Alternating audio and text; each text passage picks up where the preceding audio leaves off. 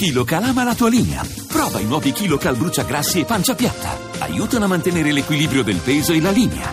KiloCal, da Pulpharma in farmacia appunto avendo un ospite quindi potete riprendere le telefonate possiamo magari anche recuperarne alcune di quelle che si erano prenotate a patto naturalmente che si parli di petrolio e non più della guidi perché il nostro ospite professor Tabarelli è un tecnico e naturalmente non mette bocca sulle questioni politiche allora eh, professor Tabarelli intanto riprendiamo con lei il ragionamento che stavamo facendo così all'atere eh, nel dibattito con i politici nostri ospiti precedentemente, cioè quanto è importante per l'Italia mandare avanti il progetto Tempa Rossa. Ci riassume intanto e ci spieghi di che cosa si tratta. Prego. Noi consumiamo circa 110 milioni di tonnellate equivalenti fra petrolio e gas, cioè idrocarburi, in particolare circa 60 di petrolio, 50 di gas.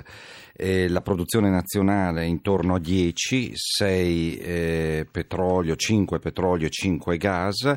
Potremmo raddoppiare questa produzione nazionale, come del resto richiesto dalla strategia energetica nazionale che abbiamo fatto nel 2013 che eh, appunto puntava verso i 20 milioni di tonnellate equivalenti petrolio, perché noi tutta la differenza fra produzione nazionale e consumo la importiamo dall'estero, conta petrolio e gas contano per circa il 60% dei nostri consumi di energia, poi abbiamo molte energie rinnovabili che sono aumentate tantissimo negli ultimi anni e eh, importiamo molto energia elettrica, fra l'altro eh, quasi tutto è nucleare dalla Francia a proposito eh, di passati referendum, non di recenti, eh, che abbiamo abbandonato il nucleare. Perciò il, il, più grande giacimento su terra in Europa di petrolio è in Basilicata, è Valdagri, lì di fianco sotto c'è quello di Tempa Rossa, eh, tutti e due sono stati scoperti da molto tempo, lo sviluppo è cominciato negli anni 90 eh, grandi ritardi per Tempa Rossa, mentre Valdagri è partito dal 98, produce 80.000 mm, barili giorno in questi, questo periodo, come dicevo prima, circa 5 milioni di tonnellate all'anno. Tempa Rossa è circa la metà di quello di, del Valdagri, è un patrimonio enorme mm, perché da questo giacimento, per parlare di ricchezza, Sentivo prima un ascoltatore che invece si lamentava che porta solo danno. Eh, innanzitutto c'è una ricchezza monetaria ben precisa, cioè le royalties, cioè delle tasse che finiscono direttamente nelle tasche delle regioni, sono circa 1 miliardo e 600 milioni. Quello che non è stato fatto in questi dieci anni per Tempa Rossa, per un ritardo di carattere ambientale, cioè l'ostilità a fare un investimento in serbatoi proprio a Taranto, che non è nessun tipo di impianto, purtroppo a Taranto c'è la più grande tragedia del rapporto fra industria e ambiente dell'Europa, cioè Ilva, perciò è impossibile fare qualsiasi cosa, questi due serbatoi non si possono fare, è, stato rimasto bloccato per dieci anni questo progetto di Tempa Rossa, l'ordine di grandezza di mancate entrate per royalties che sarebbero andate alla regione sono di mezzo miliardo, una regione questa a 600.000 abitanti e le royalties questi anni hanno aiutato tantissimo eh, la Valdagri è un territorio che sta migliorando tantissimo come distribuzione del reddito, possibilità di lavoro, è, eh, non dico un'isola felice, ma ci sono segnali positivi di miglioramento. Perciò eh, il petrolio non solo ci consente di evitare l'importazione dall'estero, perciò tenere della ricchezza nel nostro paese e fare più economia, ma dare anche la possibilità di fare tessuto economico, sociale, quello che un'economia moderna deve cercare, sempre cercare di fare, fare tutto, turismo, eh, agricoltura di qualità, servizi, ma prima di tutto industria.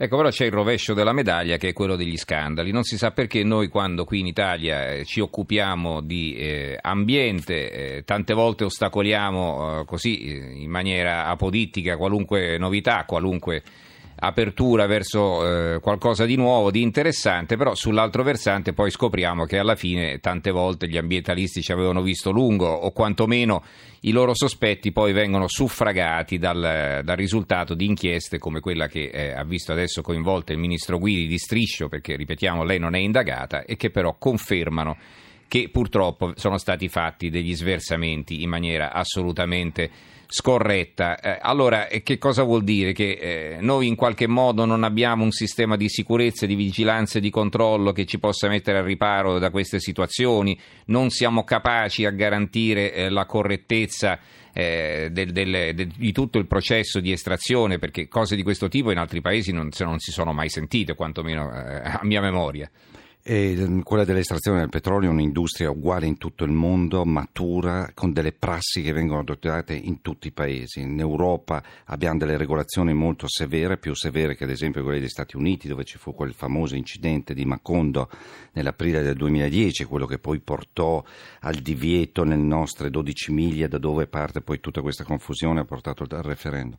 Noi siamo un paese che fino agli anni Ottanta non ha avuto una grande regolazione ambientale, poi ha fatto fatto un salto molto forte, molto lungo e siamo diventati un paese super regolato con normative ambientali molto stringenti, troppo a volte e molto confuse. Rispettarle è quasi impossibile in alcuni casi. Aspettiamo l'esito eh, di questo processo che ci sarà uh-huh. per dire eh, che cosa è successo. Sì, sì, certo. Da quello che... Eh, Noi parliamo da, sì, in base a quel che si è saputo. Eh, certo, certo no? Eh, in base a quello che si sa, eh, guardi, qua da noi riniettare, perché il petrolio quando si estrae è pieno d'acqua, perché sottoterra il petrolio è rimasto per milioni, centinaia di milioni di anni, quando c'era il mare lì sotto, la Lucania. E dentro c'è anche dell'acqua che è rimasta sempre lì e si estrae acqua e petrolio. Il petrolio viene separato ovviamente dall'acqua, se no dovremmo mettere del gasolio nelle nostre auto assieme all'acqua. Magari e, funzionasse. Eh. E, e invece questo, quest'acqua Norma, in tutto il mondo, negli, dei 3 milioni di pozzi che esistono nel mondo, in, eh, Basilicata, in Valdagri ce ne sono una trentina, nei, eh, negli oltre 3 milioni di pozzi l'acqua viene riniettata nel sottosuolo.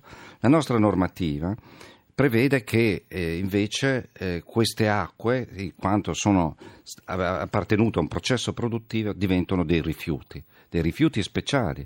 Cioè, il trattamento non è chiaro di cosa, cosa si debba fare di quest'acqua mm, mm. ed è qua che c'è. Cioè, dalle altre eh, parti le riseppelliscono e qui non sanno cosa farci. Eh, eh, non è che cioè, in tutto il mondo vengono rianiettate perché hanno riportato, hanno sempre, sono sempre state lì sotto. Ecco. Mm-hmm. Eh, per, questo è un esempio di come la normativa italiana, estremamente rigida perché garantisca dell'ambiente, diventa difficile poi da essere rispettata. Pertanto Oh, dobbiamo anche scegliere, ecco, di fatto anche eh, la decisione di vietare entro le 21, i 21 km l'estrazione eh, riflette una decisione di carattere eh, così ambientale, di protezione dei nostri mali che ci può stare. Se la normativa che ha approvato il nostro Parlamento è questa, va rispettata.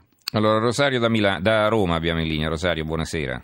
Pronto, buonasera e complimenti per la trasmissione, e soprattutto per lei che è veramente eh, una persona molto equilibrata e lucida. E guardi, io mh, ricordo nel 1988 eh, Conrad Lorenz nel suo testamento spirituale, dove faceva anche le marce con Otto König, eh, dove parla proprio della distruzione delle paludi.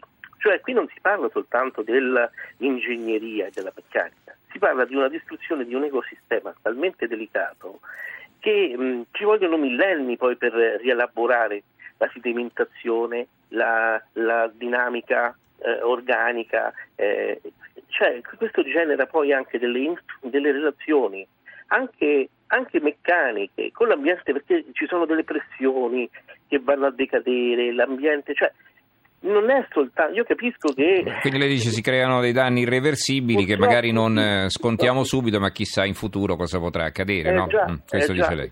Va bene Rosario, la, la grazie per la sua telefonata, professore.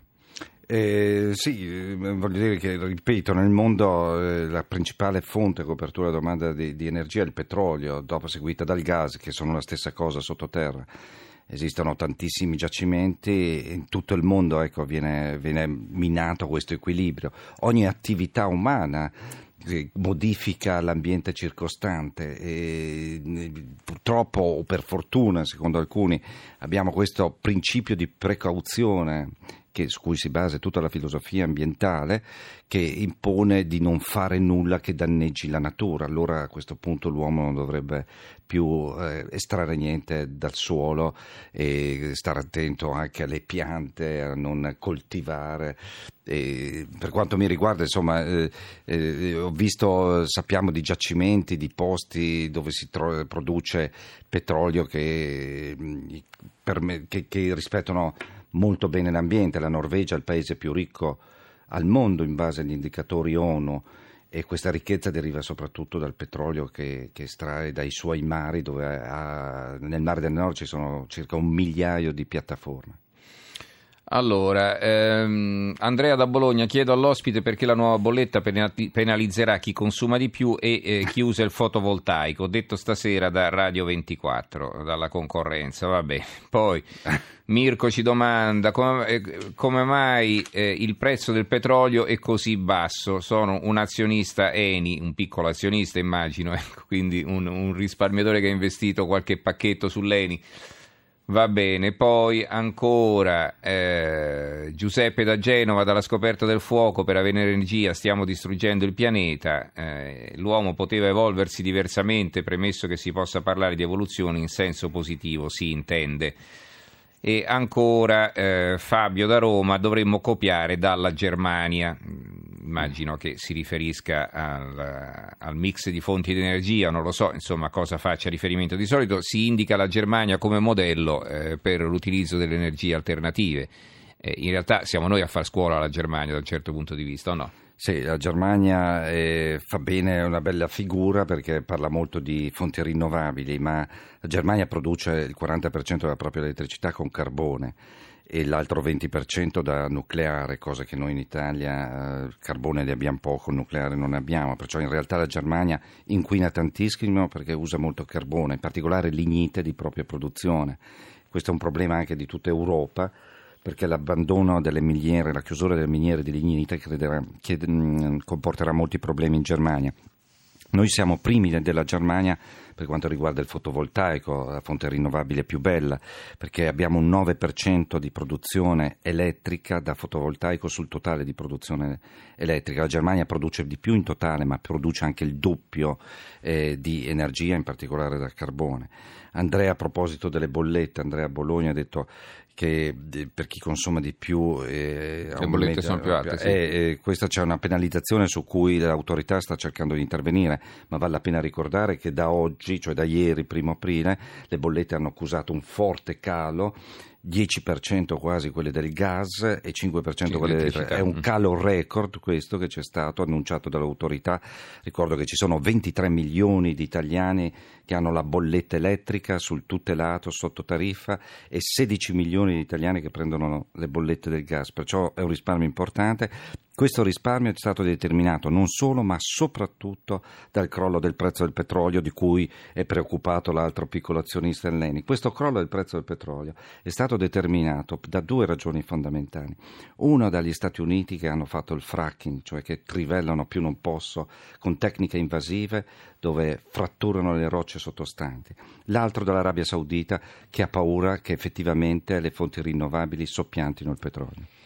Poi hanno paura pure, eh, insomma, vogliono cercare di stroncare l'indipendenza energetica degli Stati Uniti, no? quindi riducono il prezzo sperando di strozzare le imprese americane che ricavano il petrolio in quest'altro modo, cioè più, tornare a rendere conveniente agli Stati Uniti acquistare il petrolio in esatto, Arabia Saudita esatto. nel mondo arabo. Però sì, fino adesso... a quando possono continuare con questo braccio di ferro? Questo è il problema. No? L'Arabia Saudita può continuare per eh, 50 anni perché mm, con tutti i soldi che gli abbiamo dato finora esatto, esatto. Cioè 70, 700 miliardi di dollari di riserve a costi di produzione di 2 dollari adesso il prezzo è 40 gli americani con 40 dollari fanno fatica a fare questi pozzi molto complessi, mm, mm difficili mm, allora, eh, beh, penso che ci possiamo far, fermare qui con il professor Davide Tabarelli, presidente di Nomis Energia, che è stato molto gentile a trattenersi con noi.